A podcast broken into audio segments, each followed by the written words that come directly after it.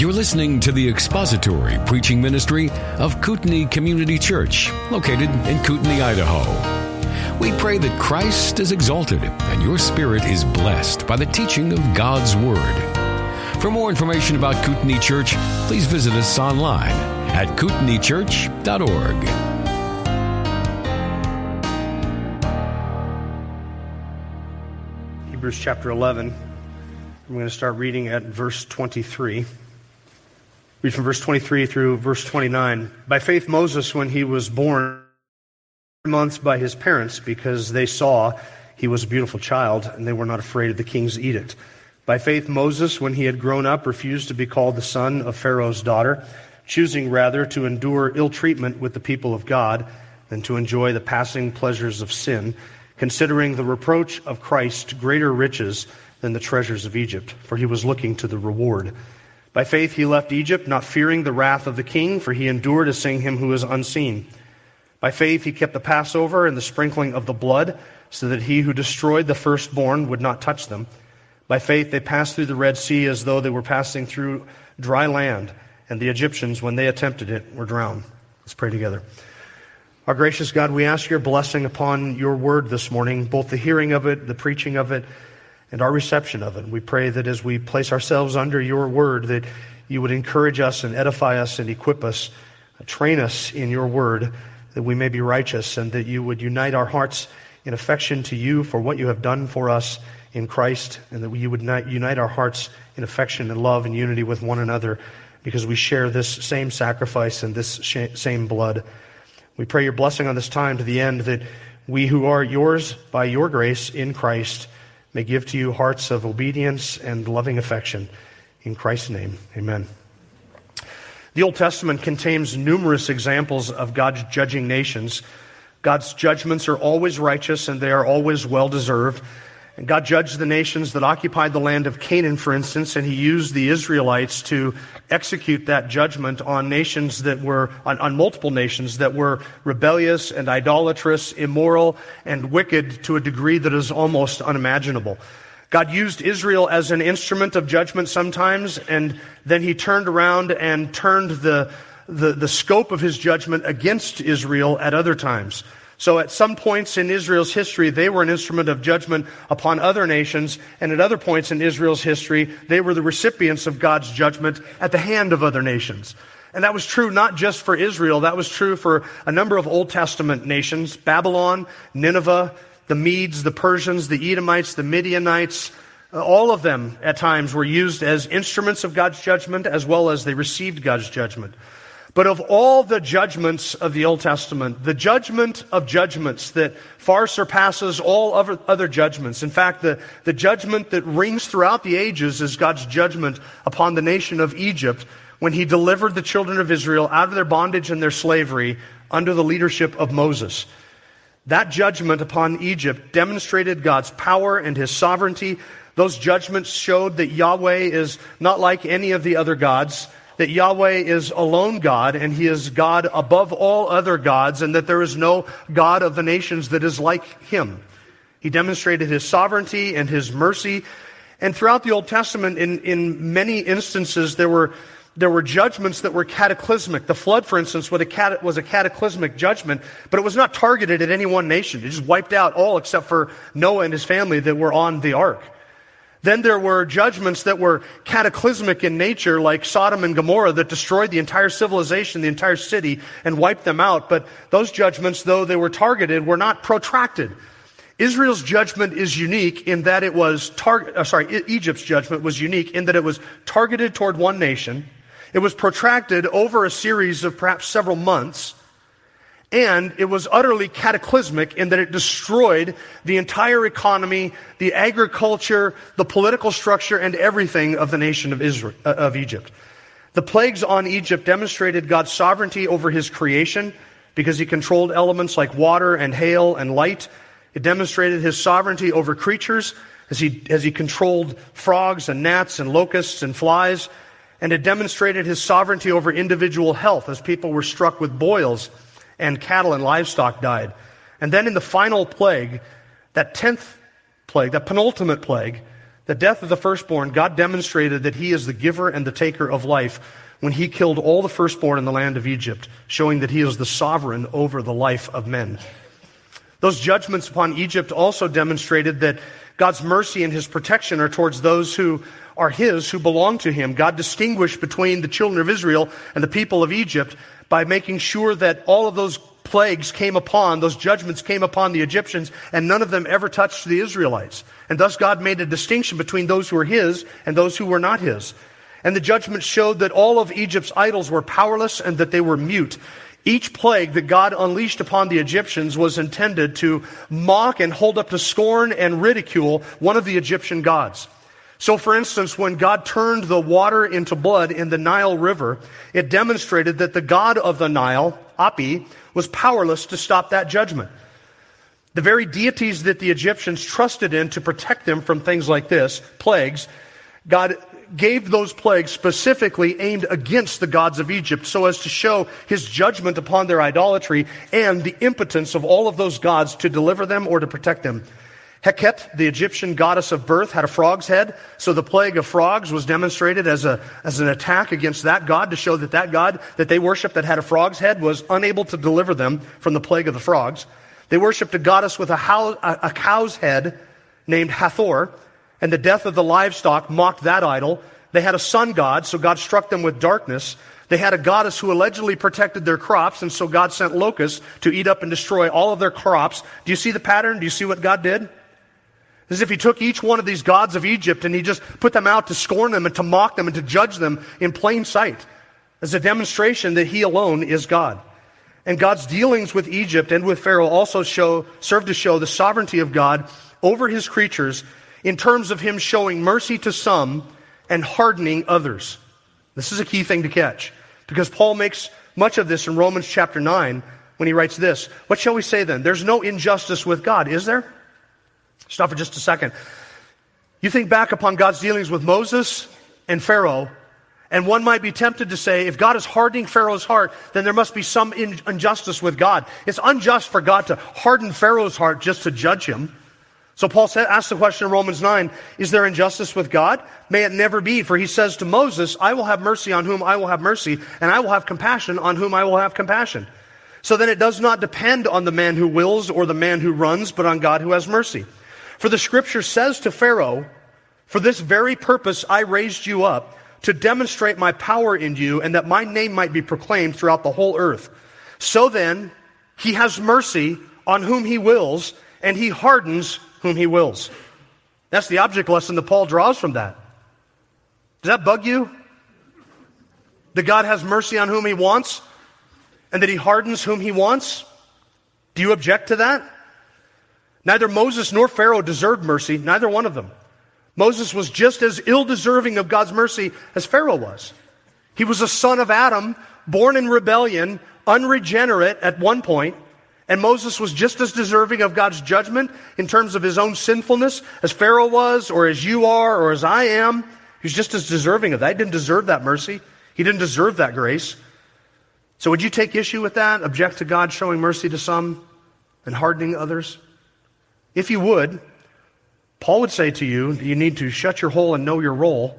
Or here's how Paul says it Who are you? Who are you, oh man, to answer back to God? And our response to that is to shut our mouths and say we can raise no objection against God's justice. He has mercy on whom he wills, and he hardens whom he wills. Why does God elect some and not others? Who are you, O oh man, to question the ways of God? Pharaoh and Moses are an example that God is sovereign over the giving of his grace, always just in his judgments. He is righteous altogether, dispensing of his mercy. And to give mercy to any one individual is grace beyond what we can possibly imagine. And the fact that he does so to countless millions from every tribe and kindred and tongue on the face of the planet, in drawing them to him and choosing them and then saving them and paying the price for their, their redemption, that is a mercy that is beyond our ability to even comprehend. And so we cannot object to God in the dispensing of his mercy. God's judgment of Egypt becomes a parallel throughout, a, a, parable, I should say, throughout the entire Old Testament that echoes all the way into the New Testament as time after time after time, God's deliverance of Israel out of Egypt and God's judgments upon the Egyptians become the, the story, the object lesson for God demonstrating grace to some and bringing them to salvation and delivering them as He has promised and God judging others who are very worthy of His judgment and His damnation. And we find that here in Hebrews chapter 11 the climactic act of God's judgment was this tenth and final plague, the death of the firstborn, that is mentioned and that is behind the mention of Noah's, Moses' faith in verse 28. By faith, he kept the Passover and the sprinkling of the blood so that he who destroyed the firstborn would not touch them. Now, we've been looking at Moses' Moses' faith from verse 23 through 27. It is described in verse 24 through 26 as a faith that refused to be called the son of Pharaoh's daughter and chose a spiritual affiliation with the people of God. Then Moses, by faith, left Pharaoh and his wrath. We looked at that last week in back in uh, Exodus. And today we're looking at the act of faith in keeping the Passover and sprinkling of the blood so that he who destroyed the firstborn would not touch them. Verse 28. I want to make a couple of general references to this verse and then we're going to jump back to the book of Exodus to see what is behind this and then I'll be drawing your attention back to the things that you're seeing here. But keep your Bible open to Hebrews 11 here for just a moment because I want you to notice a couple of things. This reference to the Passover is something that would have been instantly recognized by every Jewish Christian who read this in the first century who read the book of Hebrews, they would have understood exactly what it is. They were intimately familiar with the Passover, the background of it, the celebration of it, all the nuances of it, the meaning of it. He doesn't explain that here. He simply mentions it, something that would have been common to, to their knowledge and to the authors. This, this example of Moses' faith in verse 28 fits chronologically with him leaving Egypt in verse 27 of Hebrews 11, not fearing the wrath of the king. Because the very next thing that is mentioned back in Exodus 11 and 12 is the institution of the Passover. Notice two key things in verse 20. First, notice there is a distinction between the Passover and the sprinkling of blood. Both are mentioned. Verse 28, by faith he kept the Passover and the sprinkling of blood. Now, if you're mildly familiar with your Old Testament, at least, you'll recognize that the sprinkling of the blood that he's referring to here was part of the Passover celebration. So it raises for us the question, why is it that the author distinguishes between these two things? The sprinkling of blood and the Passover. By faith, he kept the Passover and the sprinkling of blood. Couldn't the author just simply have said, by faith, he kept the Passover and left it at that? Why does he single out the sprinkling of blood? There is a reason that these two things are distinct in the mind of the author and why he separates them here. Second, notice the reference in verse 28 to the destroyer, so that he who destroyed the firstborn would not touch them. And now we have to ask the question who is the destroyer? Who is he who destroyed? And these two things we're going to observe as we turn back. Just to remind you, these two things are separate Passover and sprinkling of blood. Why are they separated? And then, second, who is the destroyer? Now turn back, if you will, to Exodus chapter 11. A little bit of context where we're going to pick it up is after the nine plagues that the Lord smote Egypt with. The previous one at the end of chapter 10 is the darkness that fell over the land. And in all of those plagues between Israel and Egypt, distinguishing between them by preserving his people. And in all of those instances, all nine of those plagues, Israel didn't have to do anything to be preserved. They just had to exist. They just stayed in, in Goshen, and the, and the plague didn't strike them. But with the Passover, something is different. Israel did nothing to be preserved in the previous plagues, but in this tenth plague, Israel would have to do something to be sovereignly from the one who would destroy. This final plague is the death of the firstborn, and this, this plague would be different than all the other plagues. More severe, it is the ultimate, it is the climax of all of these ten plagues. It is, it is the worst one, it, it does devastation to Egypt, and it is the plague that ends up causing Pharaoh and the Egyptians to release Israel from their bondage. So we pick it up where we left off last week, not actually in chapter 11 yet, but in verse 27 of chapter 10. This is what's referred to back in Hebrews 11, 27, when it says, By faith he left Egypt. But the Lord hardened, not willing to let them go. But Pharaoh said to him, Get away from me. Beware. Do not see my face again, for the day that you see my face, you shall die. Moses said, You're right. I'll never see your face again. And there you see Pharaoh's heart is hardened as an act of God's judgment. The Lord hardened Pharaoh's heart and throughout the passage I mentioned, throughout the previous chapters I mentioned last week, there's references to Pharaoh hardening his own heart that describes his, his impenitent, incalcitrant disobedience to God's revealed will. And then there are references to God hardening Pharaoh's heart, which describes the act of God judging and pouring out upon Pharaoh the very thing that he wanted. And This is an act of God's judgment that's there in that passage, God hardening Pharaoh's heart.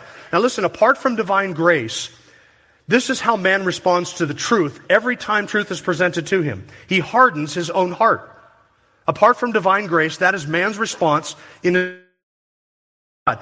God judges the sin of the rebellious, uh, of the rebellious unbeliever by hardening the unbeliever's heart so that the unbeliever ends up getting exactly what it is that the unbeliever desires, namely an, an impenitence and an unwillingness to obey that truth. So the act of is something that Pharaoh deserved. Don't get in your mind that this is not something Pharaoh deserved. If, if in your mind you think that Pharaoh was out stumbling through his moral darkness, seeking after the one true God, just wandering around Egypt, asking anybody and everybody, can you tell me if there's a God, if he exists and who is he? I want to worship the one true and only God. That was not Pharaoh. Pharaoh was hard. He was impenetrant. He was incalcitrant before Moses ever encountered him before the ten plagues.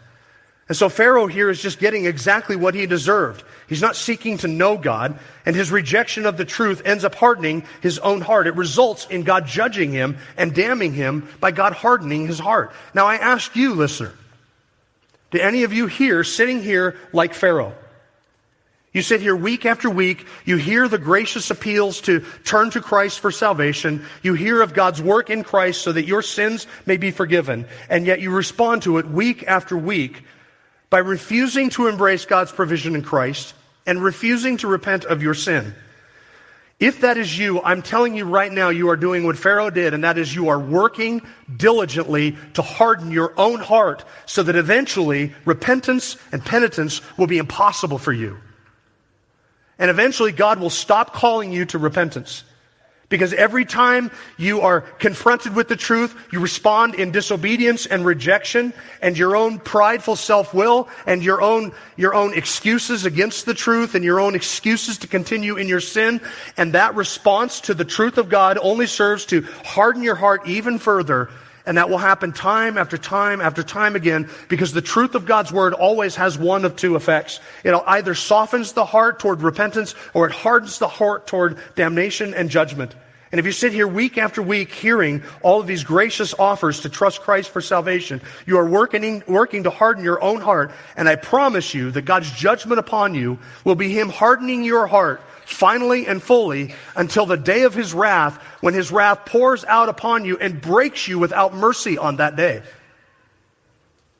Your only recourse is to turn in repentance and faith. Heed the example of Pharaoh. You will find that if you reject truth until your dying day, that you have spent your entire life working hard to accomplish the hardening of your heart, and that God will have given you exactly what it is that you were working so hard for. And you'll have no one to blame but yourself. You'll find that the hardness of the heart was not only the cause, but also the precursor to God's judgment.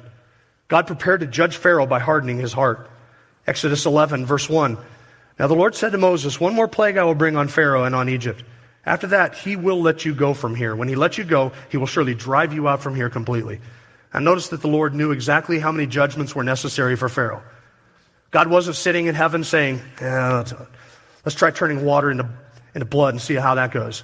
That's, that didn't work. Let's try frogs. Uh, I wonder how many of these judgments it's going to take before Pharaoh catches on to something is amiss and, and lets my people go.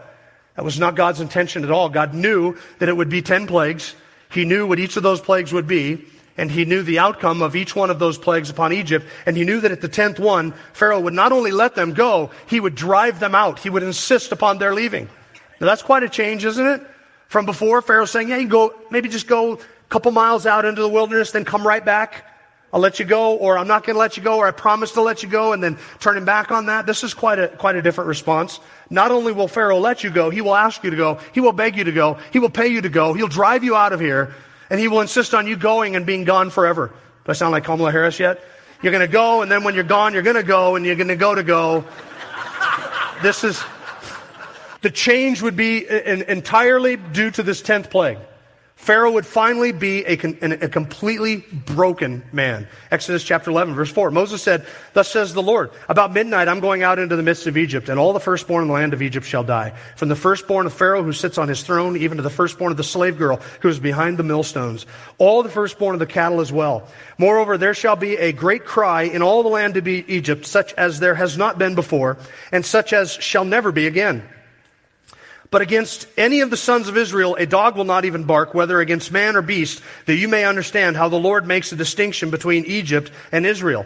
All these your servants will come down to me and bow themselves before me, saying, Go out, you and all the people who follow you, and after that I will go out. And he went out from Pharaoh in hot anger. Now here's the judgment. Chapter 11, verse 9. Then the Lord said to Moses, Pharaoh will not listen to you, so that my wonders will be multiplied in the land of Egypt. Moses and, Aaron, performed all these wonders before Pharaoh, yet the Lord hardened Pharaoh's heart. There it is again. And he did not let the sons of Israel go out of the land. Now, here are the instructions for the tenth and final plague. This one results in their deliverance. And this one would result in a ceremony that the children of Israel were commanded to obey annually every year as a reminder of what God was about to do. Exodus 12, verses 1 through 3. Now, this is what's behind Hebrews 11, verse 28. Exodus 12, 1 through 3. Now, the Lord said to Egypt, This month shall be the beginning of months for you. It is to be the first month of the year to you. Speak to all the congregation of Israel, saying, On the tenth of this month, they are to each one take a lamb for themselves according to their father's households, a lamb for each household. Now, notice that the Lord arranges their entire civic calendar around the celebration of this event in the middle of their in the middle of their lives the lord says stop right now. This becomes january 1st for you. That's the equivalent of that. You're going to begin a new year with the celebration of this feast so that as the new year would begin in Israel, they would be expecting and anticipating this massive celebration. It was, it was the best way for the Lord to demonstrate to them that this marked a brand new beginning. This is your liberation. This is you being brought out in, in fulfillment of all of my promises. So this begins the year for you. Verse 4. Now, if the household is too small for a lamb, then he and his neighbor nearest to his house are to take one according to the number of persons in them, according to what each man should eat.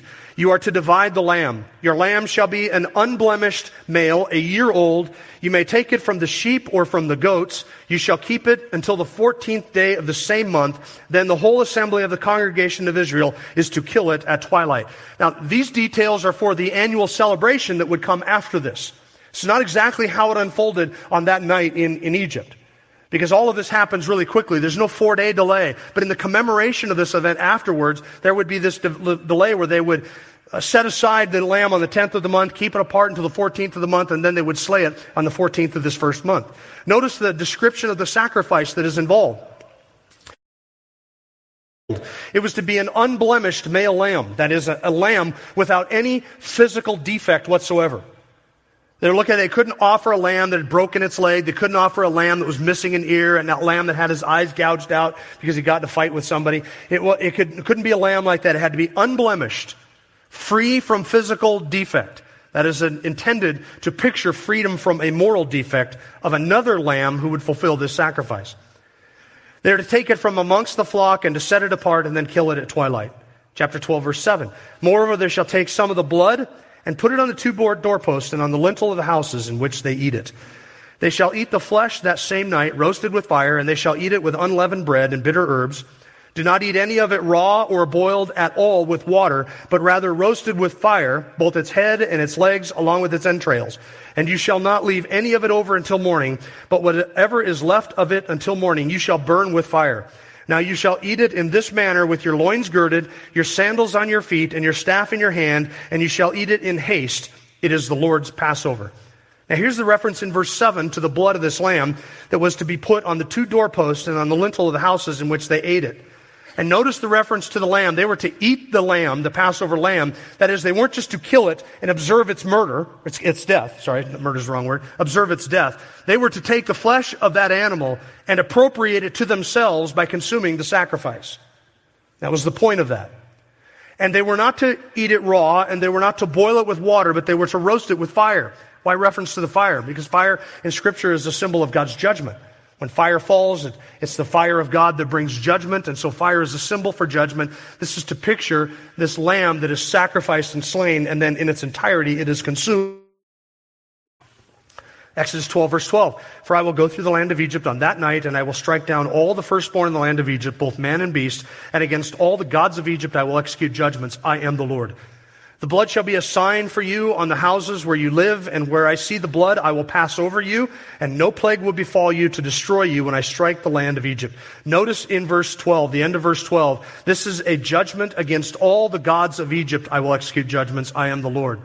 See, God's point is not just to execute judgment on the Egyptian people, but rather there is a theological polemical issue at play here where he is going after all of their various gods. And it has become obvious by this point that that is the case with the, the, the God of the Nile mocked and the God of the frogs mocked and the God of the cow mocked and the God of the sun mocked. Well, now what is being mocked is the God who supposedly protects the firstborn. In Egypt, they worshipped a god called Min, who was the god of reproduction. They worshipped a goddess called Heket, who was the goddess of childbirth. They had a god Isis, who was a goddess who protected children. And even Pharaoh himself was viewed as a god. Pharaoh was worshipped as a god, and so his firstborn son then was also deemed to be God, since Pharaoh's firstborn son would eventually become Pharaoh, inevitably, and he would be worshipped as God as well. So what happens when God kills all the firstborn in the land of Egypt, including Pharaoh's son? What happens? He is going after all of the gods of Egypt who are supposed to protect the firstborn. And God is actually killing an Egyptian god. So it's judgment executed against all the gods of Egypt. And the significance of the blood, by marking of the door, they secured the protection from death. And the judgment would be that the, the, the, destroyer would go out through the land of Egypt and destroy the firstborn in every house except in those houses where blood marked the doorposts and the lintel of the house. Verses 14 through 20 of Exodus 12 establish a feast of unleavened bread, which came to be celebrated with the Passover in conjunction with it. Skip down to verse 21. Then Moses called for all the elders of Israel and said to them, Go and take for yourselves lambs according to your families and slay the Passover lamb. You shall take a bunch of hyssop and dip it in the blood which is in the basin, and apply some of the blood that is in the basin to the lintel and the two doorposts, and none of you shall go outside the door of his house until morning. For the Lord will pass through to smite the Egyptians. When he sees the blood on the lintel and on the two doorposts, the Lord will pass over the door and will not allow the destroyer. Notice the reference there to the destroyer. Moses is commanding here the children of Israel to observe the details of this Passover and what it is that they were to do to protect them and their household from the judgment of God that was going to fall on the Egyptians. Now, who is the destroyer? The Lord will pass over you. End of verse 23. The Lord will pass over the door and will not allow the destroyer to come into your houses to smite you. We'll deal with that in just a moment. Verse 24. And you shall observe this event as an ordinance for you and your children forever. When you enter the land which the Lord will give you, as he has promised, you shall observe this rite. And when your children say to you, What does this rite mean to you? You shall say, It is a Passover sacrifice to the Lord, who passed over the houses of the sons of Israel in Egypt when he smote the Egyptians, but spared our homes. And the people bowed low and worshiped. Then the sons of Israel went and did so, just as the Lord had commanded Moses and Aaron, so they did. So they responded in faith, in obedience, believing what God said, though, again, according to our definition of faith, they had never seen anything like this unfold before, right? They had never done anything like this before. But now they are going to observe by obedience exactly what it is that God gave them to do. Verse 29. Now it came about at midnight that the Lord struck all the firstborn of the land of Egypt, from the firstborn of Pharaoh who sat on his throne to the firstborn of the captive who was in the dungeon, and all the firstborn of cattle. Pharaoh arose in the night, he and all his servants and all the Egyptians, and there was a great cry in Egypt, for there was no home when there was not someone dead. It is difficult for us to imagine the destruction, the devastation, the weeping, the sorrow, and the utter ruin that this tenth and final plague would have unleashed in, in Egypt. Keep in mind, every nation on the planet deserved this judgment then, and every nation on the planet deserves this judgment today. So that God shows mercy to all of us by not giving us this kind of judgment and then pours it out on one nation, just thank God for his mercy in that case. Don't question his justice because sometimes God lets his justice come out like a fire and consume an adversary so that he may remind everybody else, look, you've been spared. But don't think you've been spared because of your righteousness. You've been spared because God is gracious. Verse 31 Then he called for Moses and Aaron at night and said, Rise up, get out from among my people, both you and the sons of Israel, and go worship the Lord as you've said. Take both your flocks and your herds as you said, and go, and bless me also. Pharaoh is ruined by this. He's a broken man.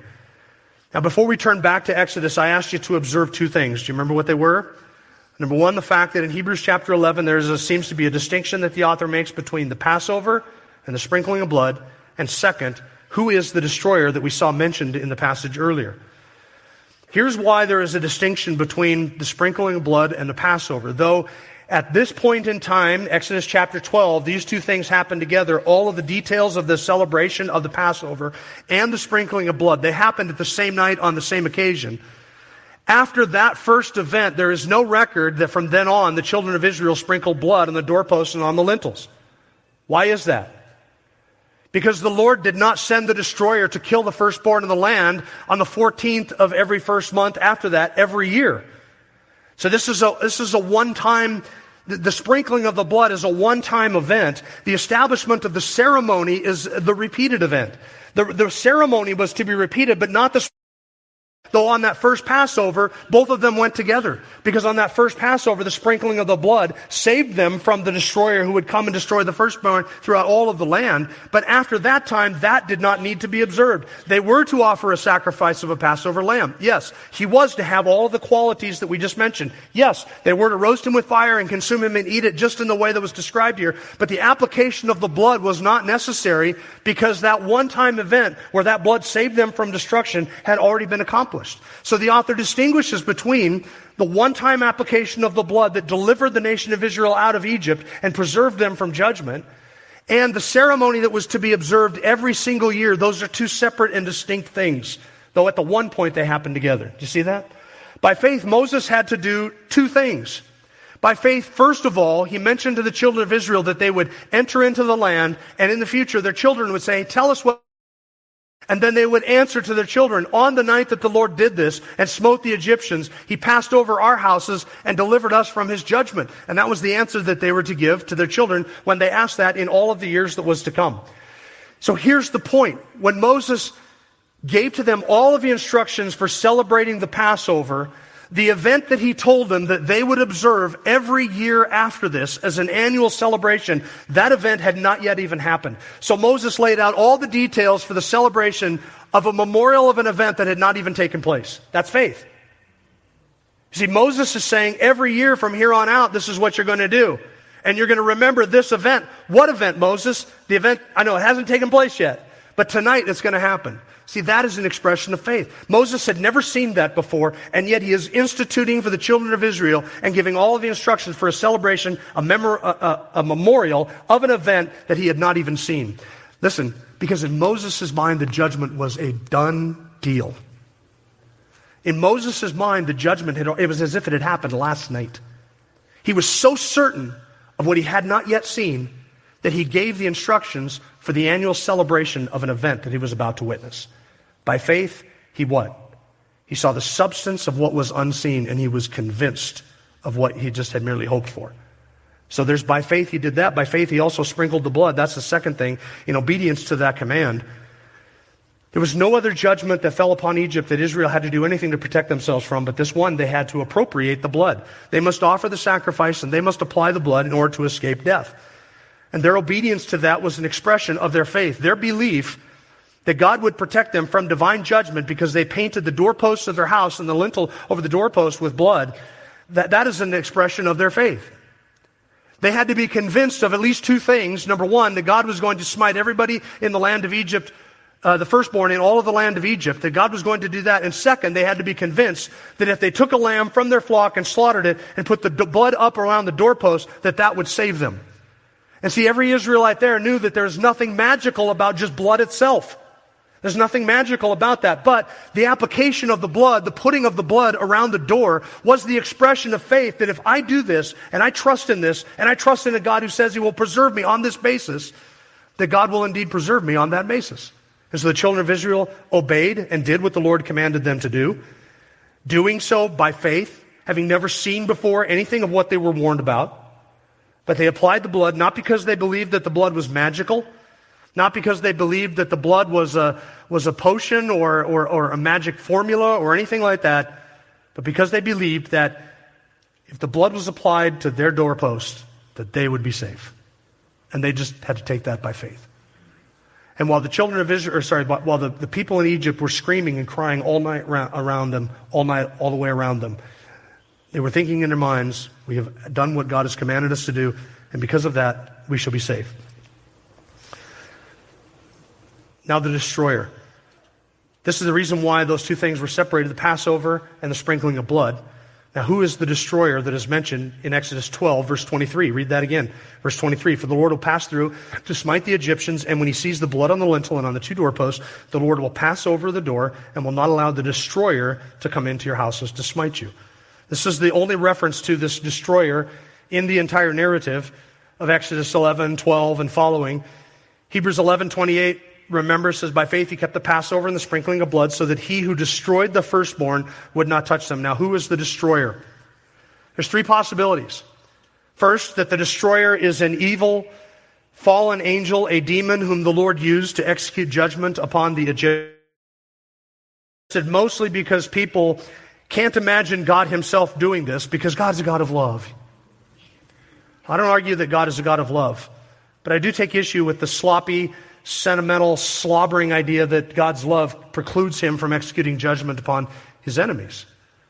Uh, people have a hard time embracing a God who would smite all the firstborn in the land of Egypt, and they think that because God is love, that he can't do anything like that. The second possibility is that it is a holy angel because holy angels were sometimes instruments of God's judgment in Scripture. 2 Kings 19.35, then it happened that night that the angel of the Lord went out and struck 185,000 in the camp of the Assyrians, and the men arose early in the morning. Behold, all of them were dead. Sometimes God's angels do execute people and do execute God's justice on his enemies as instruments of God. And there's no problem with that. Just because an angel does what God wills them to do, even if it is killing people, it's entirely in keeping with God's nature and purposes and, and the role that angels might play. But there is a third option, and this is what I think it is. It's not a reference to a fallen angel. It's not a reference to one of God's holy angels. I believe this is a reference to the angel of the Lord. The angel of the Lord in the Old Testament. You say, who is the angel of the Lord? This is the messenger of Yahweh. You see this throughout the Old Testament. Sometimes there are angels who show up, and sometimes there's the angel who shows up. And the word angel just simply means messenger or one who communicates or one who reveals a message. Angels, holy angels, created beings, sometimes brought messages on behalf of God to a people in the Old Testament and in the New Testament. And sometimes the angel shows up, the messenger of Yahweh. That messenger of Yahweh is sometimes called Yahweh. He is sometimes described as having the attributes of Yahweh. He is sometimes worshiped as Yahweh because that one, that angel of the Lord, is Yahweh. In John chapter 1, when John says, No one has seen God at any time, he is describing the essence of God and the Father. He says, But the only begotten God who is in the bosom of the Father, he has explained or declared him. That is to say that in all of the Old Testament passages where people saw Yahweh, it was not the essence of the Father and it was not the triune God they were seeing. They were seeing the manifestation of the pre-incarnate Christ, the second person of the Trinity appearing in the Old Testament. You see this throughout the Old Testament when this angel of the Lord shows up and he is called Yahweh. Where people have conversations with the angel of the Lord and they say, let's just build an altar right here because we're going to worship this one. This was Yahweh that we saw. They understood that. So I don't think that this is an angel of the Lord. I think it's a, an unholy angel. I think this is the angel of the Lord. This is the second person of the Trinity. This is Yahweh himself before he is incarnated in Jesus Christ. So, what is attributed here in the actions of this angel or this destroyer is actually attributed throughout the rest of the passages, the actions of Yahweh himself. I want you to look at it. Go back to Exodus chapter 11, verse 1, give you a brief survey Hebrew, uh, Exodus 11, verse 1. Now the Lord said to Moses, One more plague I will bring on Pharaoh and on Egypt. Who, who, claims, who claims responsibility for it? It's Yahweh. Chapter 11, verse 4. Moses said, Thus says the Lord, about midnight I am going out into the midst of Egypt. Verse 12. For I will go through the land of Egypt on that night and will strike down all the firstborn in the land of Egypt, both man and beast, and against all the gods of Egypt I will execute judgments. I am Yahweh. Exodus 12, 13. The blood shall be a sign for you on the houses where you live, and when I see the blood, I will pass over you, and no plague will befall you to destroy you when I strike the land of Egypt. Verse 23, for the Lord will pass through to smite the Egyptians. And when he sees the blood on the lintel and the two doorposts, the Lord will pass over the door and will not allow the destroyer to come into your houses to smite you. Chapter 12, verse 27. It is the Passover sacrifice to the Lord who passed over the houses of the sons of Israel in Egypt when he smote the Egyptians but spared our homes. Verse 29. Now it came about at midnight that the Lord struck all the firstborn in the land of Egypt, from the firstborn of Pharaoh who sat on his throne to the firstborn of the captive who was in the dungeon, and all the firstborn of cattle. So who is the destroyer? Yahweh is the destroyer. And yet, Yahweh keeps Yahweh the destroyer from entering in and killing the firstborn. So Yahweh is doing something, but Yahweh is keeping Yahweh from doing something. How do you explain that? Only with a robust understanding of the doctrine of the Trinity. That's how you explain that. You see, we have other language like this in another judgment, Genesis chapter 19, verse 24. The Lord, or Yahweh, rained on Sodom and Gomorrah brimstone and fire from Yahweh out of heaven the Lord, Yahweh, rains from Yahweh down on Sodom and Gomorrah. So you have one person called Yahweh who is raining fire down from another person who is identified as Yahweh out of heaven. Well, here's the exact opposite. It's not the destroyer calling down fire out of heaven upon uh, from Yahweh out of heaven upon a city or a people, but instead it is Yahweh himself, God, who keeps God, the destroyer, from going in and executing judgment. So the one who rains down destruction upon Sodom and Gomorrah is the same one who here executes judgment upon Egypt. The second person of the Trinity, or the second person of the triune Godhead, is the one who rains down fire out of heaven from Yahweh in Genesis, and he is the same one whom Yahweh restrains from going in and executing judgment upon the Egyptians. So who is the one who killed all the firstborn in Egypt? Yahweh did it. God did it. He's the one who did it. And he's also the one who spared or kept himself from doing that because of the blood that was on the doorpost. Now, does that disturb you that the one who was incarnated in Jesus Christ would himself execute all the firstborn in the land of Egypt? Does that disturb you? You're thinking, Jim, I know better than to say yes to that because you set me up with the last one. When you said know your role and shut your hole, Jesus said in John 5, verse 22, not even the Father judges anyone, but he has given all judgment to the Son. Here's just a brief description of what that judgment is going to look like when he returns. Revelation 19. I saw heaven open, and behold, a white horse, and him who sat upon it is called faithful and true, and the righteous, and in righteousness he judges and wages war. His eyes are a flame of fire, and on his head are many diadems, and he has a name written on him which no one knows except himself. He is clothed with a robe dipped in blood, and his name is called the Word of God. And the armies which are in heaven, clothed in fine linen, white and clean, were following him on white horses. From his mouth comes a sharp sword, so that with it he may strike down the nations, and he will rule them with a rod of iron, and he treads the winepress of the fierce wrath of God the Almighty, and on his robe and on his thigh he has a name written, King of Kings and Lord of Lords. Then I saw an angel standing in the sun, and he cried out with a loud voice, saying to all the birds which fly in the mid heaven, Come and assemble for the great supper of God, so that you may eat the flesh of the kings, and the flesh of the commanders, and the flesh of mighty men, and the flesh of horses, and of those who sit on them, and the flesh of all men, both free men and slaves, and small and great. That's the judgment that is coming. It should not disturb you if you understand who Jesus Christ is as both judge and as savior, that the same one who offers himself up for salvation is the one who himself will come and execute judgment upon all of his enemies.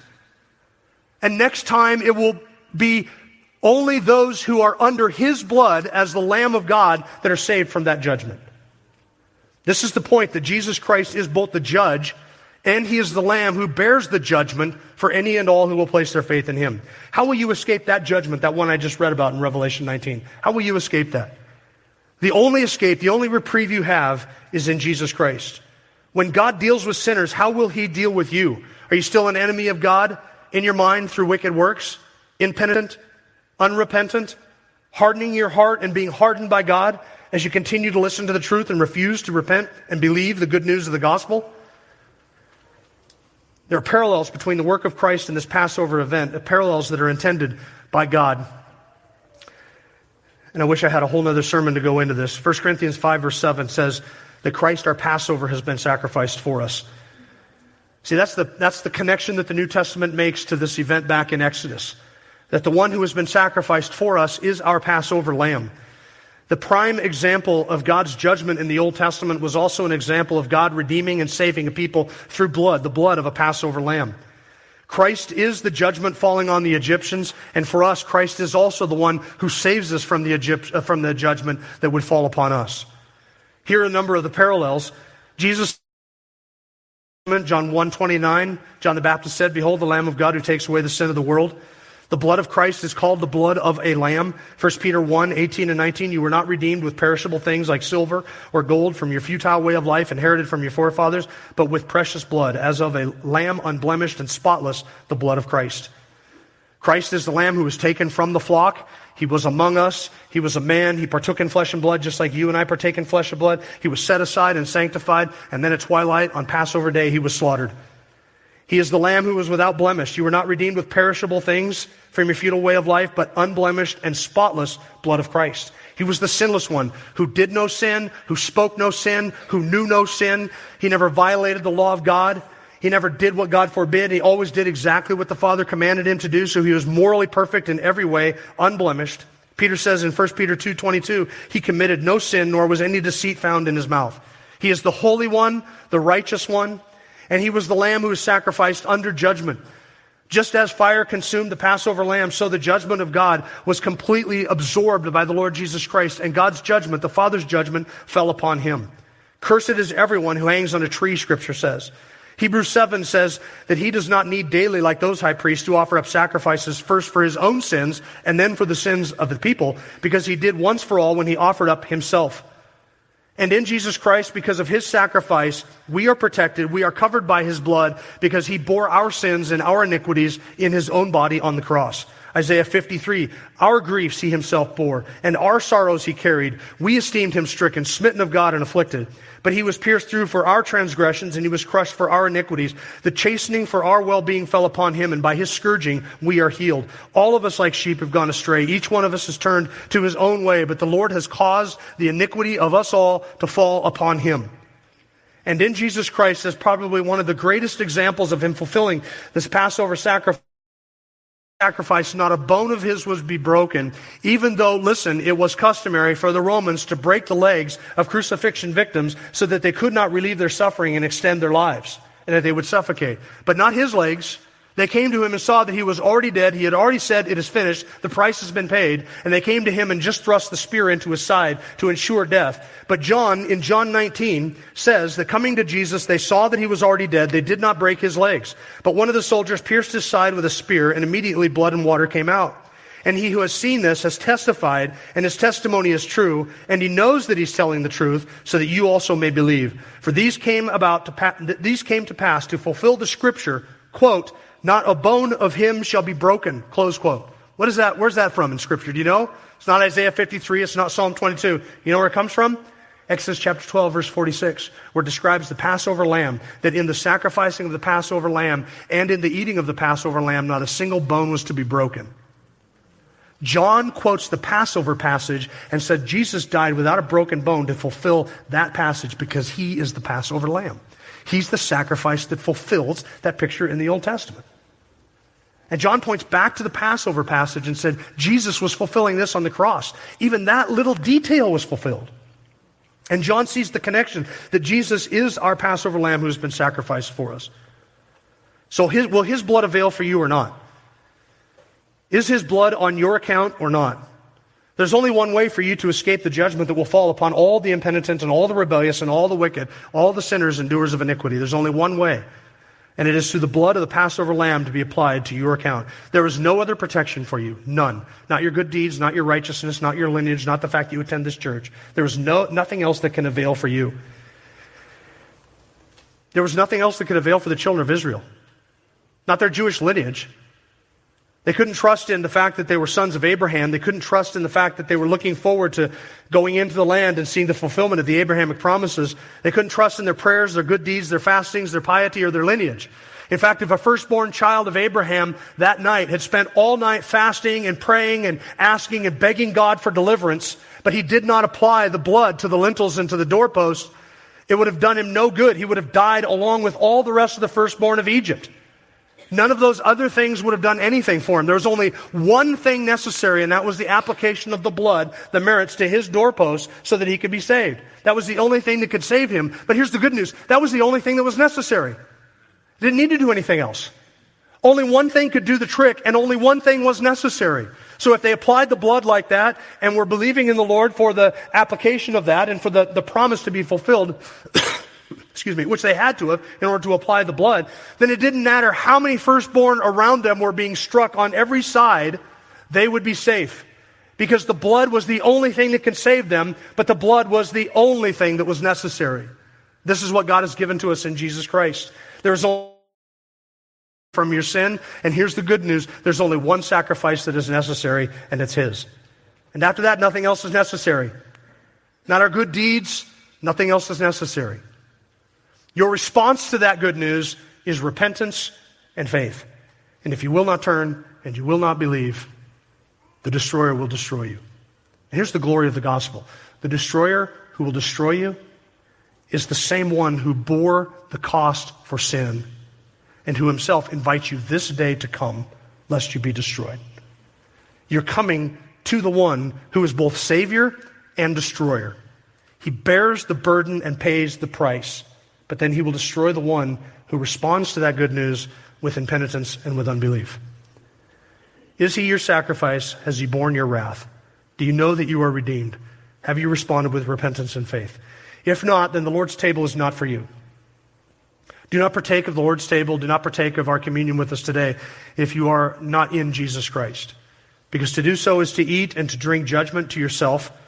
And if you are a believer who refuses to repent of your sin and living in unrepentant sin, you have every reason to question your salvation.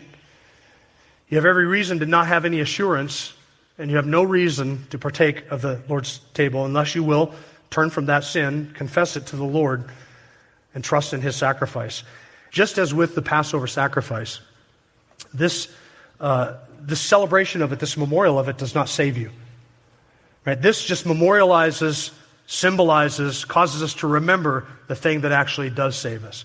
Just as with the Passover, all the celebration of the offering of the Passover lamb and the eating it with the sandals and all of the stuff that they did annually after that reminded them of that one event, the application of the blood, which secured their deliverance. When we observe the Lord's Supper, we're not doing this for salvation. We're not doing this for forgiveness. We're doing this because we have been forgiven, because we have been saved, and we're remembering that one event, the offering of the Passover lamb for us in our stead that purchased our salvation. Thank you for listening to the latest podcast from Kootenai Church. If you'd like to learn more about Kootenai Church or to donate to our church ministry, you can do so online by visiting kootenaichurch.org. We hope you enjoyed this podcast and pray you'll join us again next time. Once again, thank you for listening.